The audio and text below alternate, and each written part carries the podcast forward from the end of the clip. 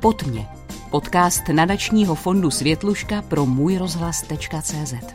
Vítejte u dalšího dílu podcastu Pod mě, podcastu nadačního fondu Českého rozhlasu.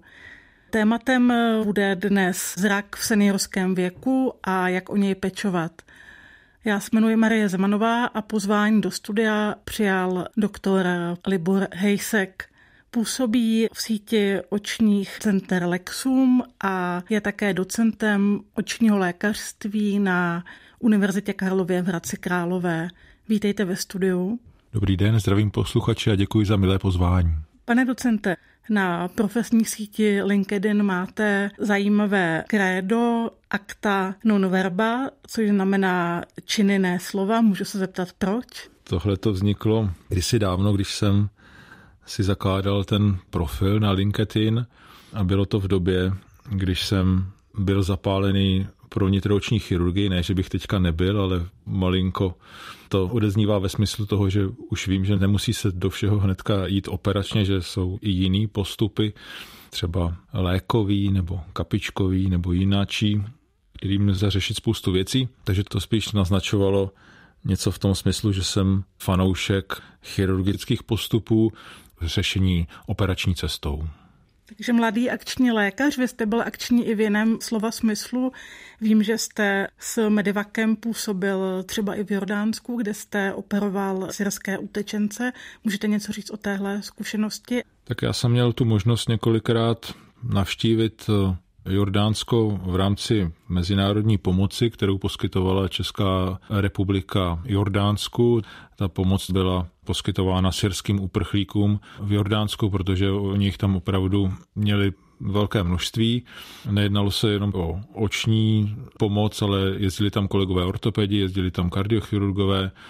Bylo to mnohem komplexnější a organizováno to bylo vlastně ministerstvem vnitra v rámci programu, který se jmenuje Medevac a oční se tam přidalo hlavně z toho důvodu, že ten náš obor je takový v uvozovkách nejjednodušší. My dost často nepotřebujeme narkózu na to, abychom řešili i komplikované stavy.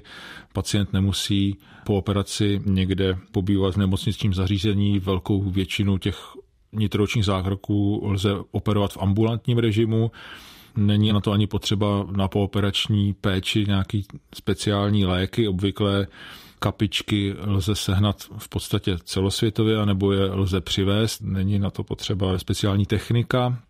A pokud najdete pracoviště, které má dobré hygienické zázemí, aseptický sál, kvalitní mikroskop a operační stroj, tak to ho lze pronajmout a, a potom vlastně ty srský uprchlíky v podstatě v domácím prostředí operovat a řešit ten problém na tom místě, kde je, aniž by teda ty pacienti se museli složitě transportovat třeba do Evropy a pak zase zpátky. Takže myslím si, že ta myšlenka pomáhat na místě konfliktu nebo na místě problému nebo neštěstí je nejlepší. Jestli jsem teda správně pochopila, tak hlavní výkony tam byly operace šedého zákalu a to je operační výkon, který je nejčastější i u nás, u seniorské populace, je to vůbec nejčastější operace tohohle typu. Můžete prosím popsat, jak tenhle zákrok, kdy se zakalená čočka vymění, probíhá v praxi? Ano, řešili jsme hlavně šedé zákaly, hlavně na dospělých nebo starších pacientech. I když tam bylo pár případů dětských, tak ty starší pacienti dominovali. Šedý zákal jsme tedy řešili standardní cestou operace, kdy ta skalená čočka se z oka vyjme malým samotěsnícím beztehovým řezem a tím stejným operačním vstupem se do toho oka vloží složená čočka umělá, která se v tom oku vycentruje, rozepne a pacient vlastně odchází domů s čočkou vyměněnou, s okem zalepeným a s kapičkama, které si kape v pooperačním období. Takhle nějak ta operace probíhá tedy ve vyspělých zemích a v Česku standardním způsobem. Dbáme hlavně na to, aby ten pacient byl dostatečně dobře poučen před operací, aby věděl, jak se má chovat v pooperačním období, jak má pečovat o to oko a jak má kapat. Tady dbáme hlavně na hygienický aspekt toho pooperačního přístupu. A potom nedílnou součástí té operační péče je pečlivá dezinfekce a antibiotická příprava operačního pole, rouškování toho pacienta, takže ten pacient leží, má hlavu zakrytou sterilní tenkou prodyšnou rouškou, jedno oko je otevřeno, mezi víčkama má rozvěrač, kouká do světla operačního mikroskopu, kdy tedy chirurg v průběhu někdy 10, někdy 15 minut provede celý ten zákrok, kdy ta čočka se tedy vymění za umělou, tím postupem, jaký jsem říkal před chvilkou, a operace končí nakapáním znova antibiotik, někdy i dáváme trochu mastičky, oko zakryjeme sterilním lepením a pacient vlastně odchází domů s okem zakrytým a doma potom kapety po operační kapky, takhle nějak to probíhá standardně.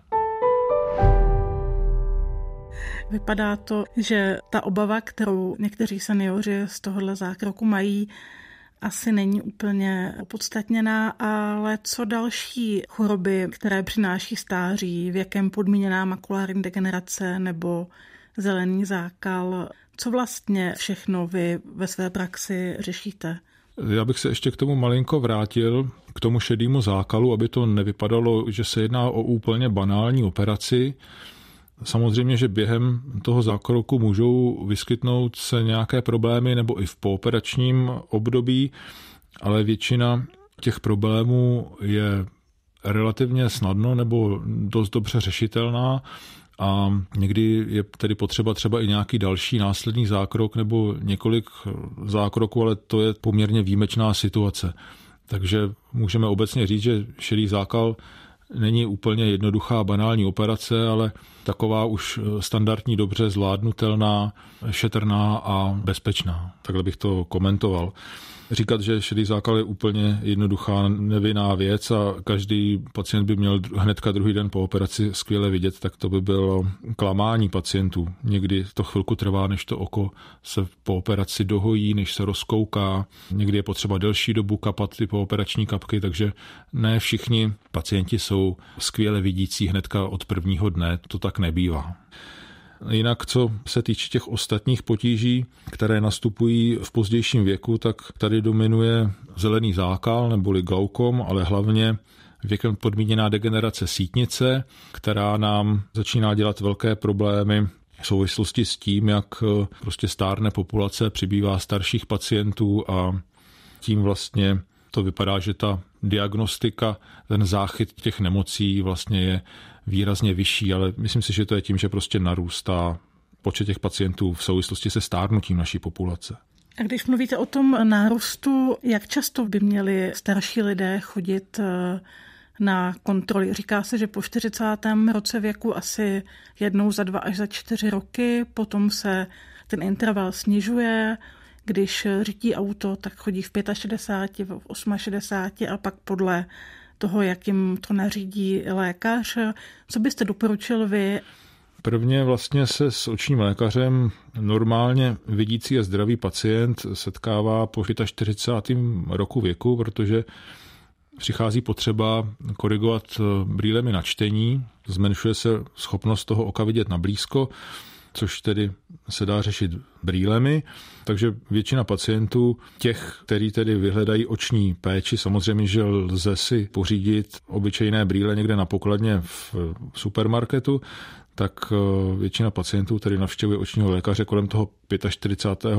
roku prvně, a v závislosti na tom, jak ten oční nález vypadá, tak eh, potom lékaři sami doporučují, co u toho daného pacienta se hodí. Obecně kdybych měl odpovědět na váš dotaz, tak bych si myslel, že po 50. roku minimálně jednou ročně by stálo za to, aby na nějakou preventivní prohlídku pacient zašel k očnímu lékaři, zejména za situace, kdy se v jeho rodině vyskytlo nějaké onemocnění oční, které by mohlo mít nějaký dědičný podklad. My tím, jak se zlepšuje diagnostika, tak již víme, že některé typy zeleného zákalu a některé typy makulárních degenerací, těch věkem podmíněných, teď myslím, mají genetický podklad, takže u některých pacientů se vyskytují v rodinách častěji a, časný záchyt toho problému potom vede k tomu, že to onemocnění se lépe léčí, anebo že delší dobu udržíme pacienta při dobrých zrakových funkcích. Ještě bych se chtěla dotknout jedné diagnózy a to je diabetes, co zrak a cukrovka. Jak mají o oči pečovat diabetici? Tak tady bych chtěl potvrdit, že diabetes eh, může být pro pacienty velice nebezpečné onemocnění a to bohužel někdy i u těch pacientů, kteří jsou dobře kompenzovaní.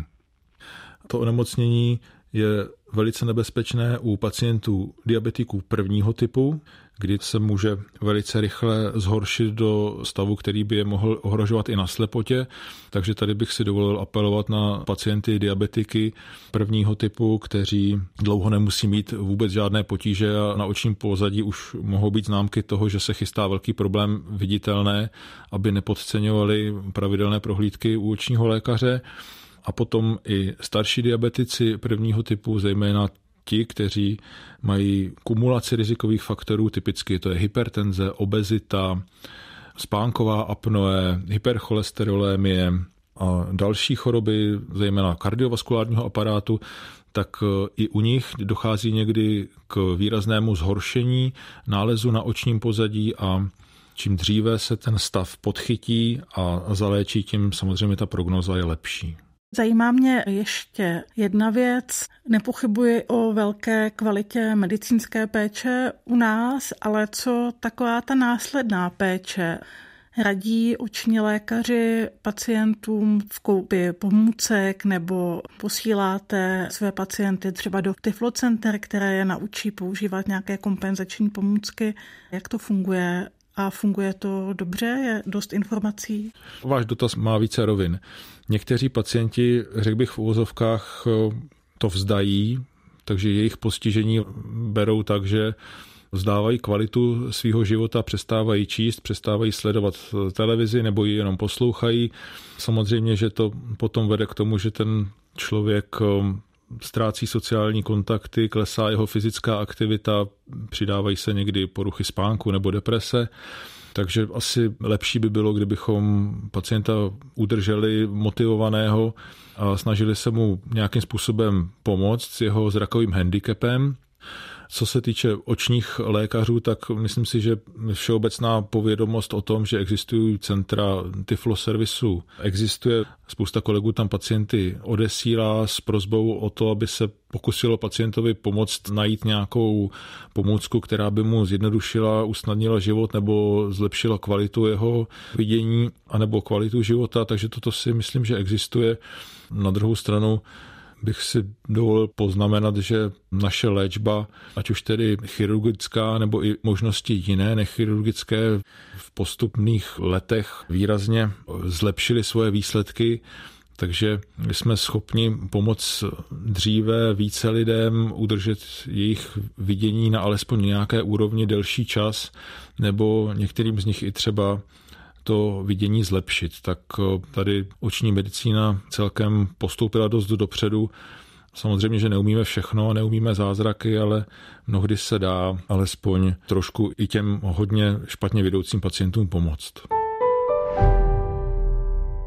Ráda bych se zeptala v téhle souvislosti na to, jak vlastně vidíte budoucnost vašeho oboru, který právě hodně ovlivňuje to, že populace stárne tak eh, ten náš obor oční lékařství se řítí kupředu všemi směry. Ať už je to operační technika, která směřuje k mikroincizní chirurgii, to znamená operace i těch nejsložitějších věcí malými samotěsnícími beztehovými způsoby, přes implantáty, to znamená vylepšená optika nitroočních čoček, možnosti glaukomových operací, nové techniky na úpravu dioptrií při dioptrických vadách, nové léky, nové postupy a techniky i technologie, takže toto všechno jde prudce ku předu a stejně tak pokračuje i vývoj v jiných námi prostě zpřízněných oborů, tady teď myslím hlavně genetika, prenatální diagnostika a i genová terapie. V současné době už existují léky na určité typy vrozených genetických onemocnění sítnice, takže je možné, že v budoucnu budeme schopni řešit i, i tyto v podstatě doteďka neřešitelné problémy. A úplnou třešínkou na dortu je rozvoj nebo vývoj a výzkum na poli mikročipů, které vlastně by nahrazovaly funkci sítnice, tak aby pacienti měli alespoň částečně třeba zorné pole nebo obrysové vidění. To už vlastně všechno se v do blízké budoucnosti chystá, takže se máme na co těšit. Pane docente, velice vám děkuji za čas a za informace. Posluchačům přeju hezké adventní dny a pěkné prožití vánočních svátků. Děkuji za pozvání a přeju pevné zdraví a zejména oční zdraví. Od mě. Přispějte světlušce finančně na Darujme.cz a pomáhejte zrakově postiženým žít život podle jejich představ. Děkujeme.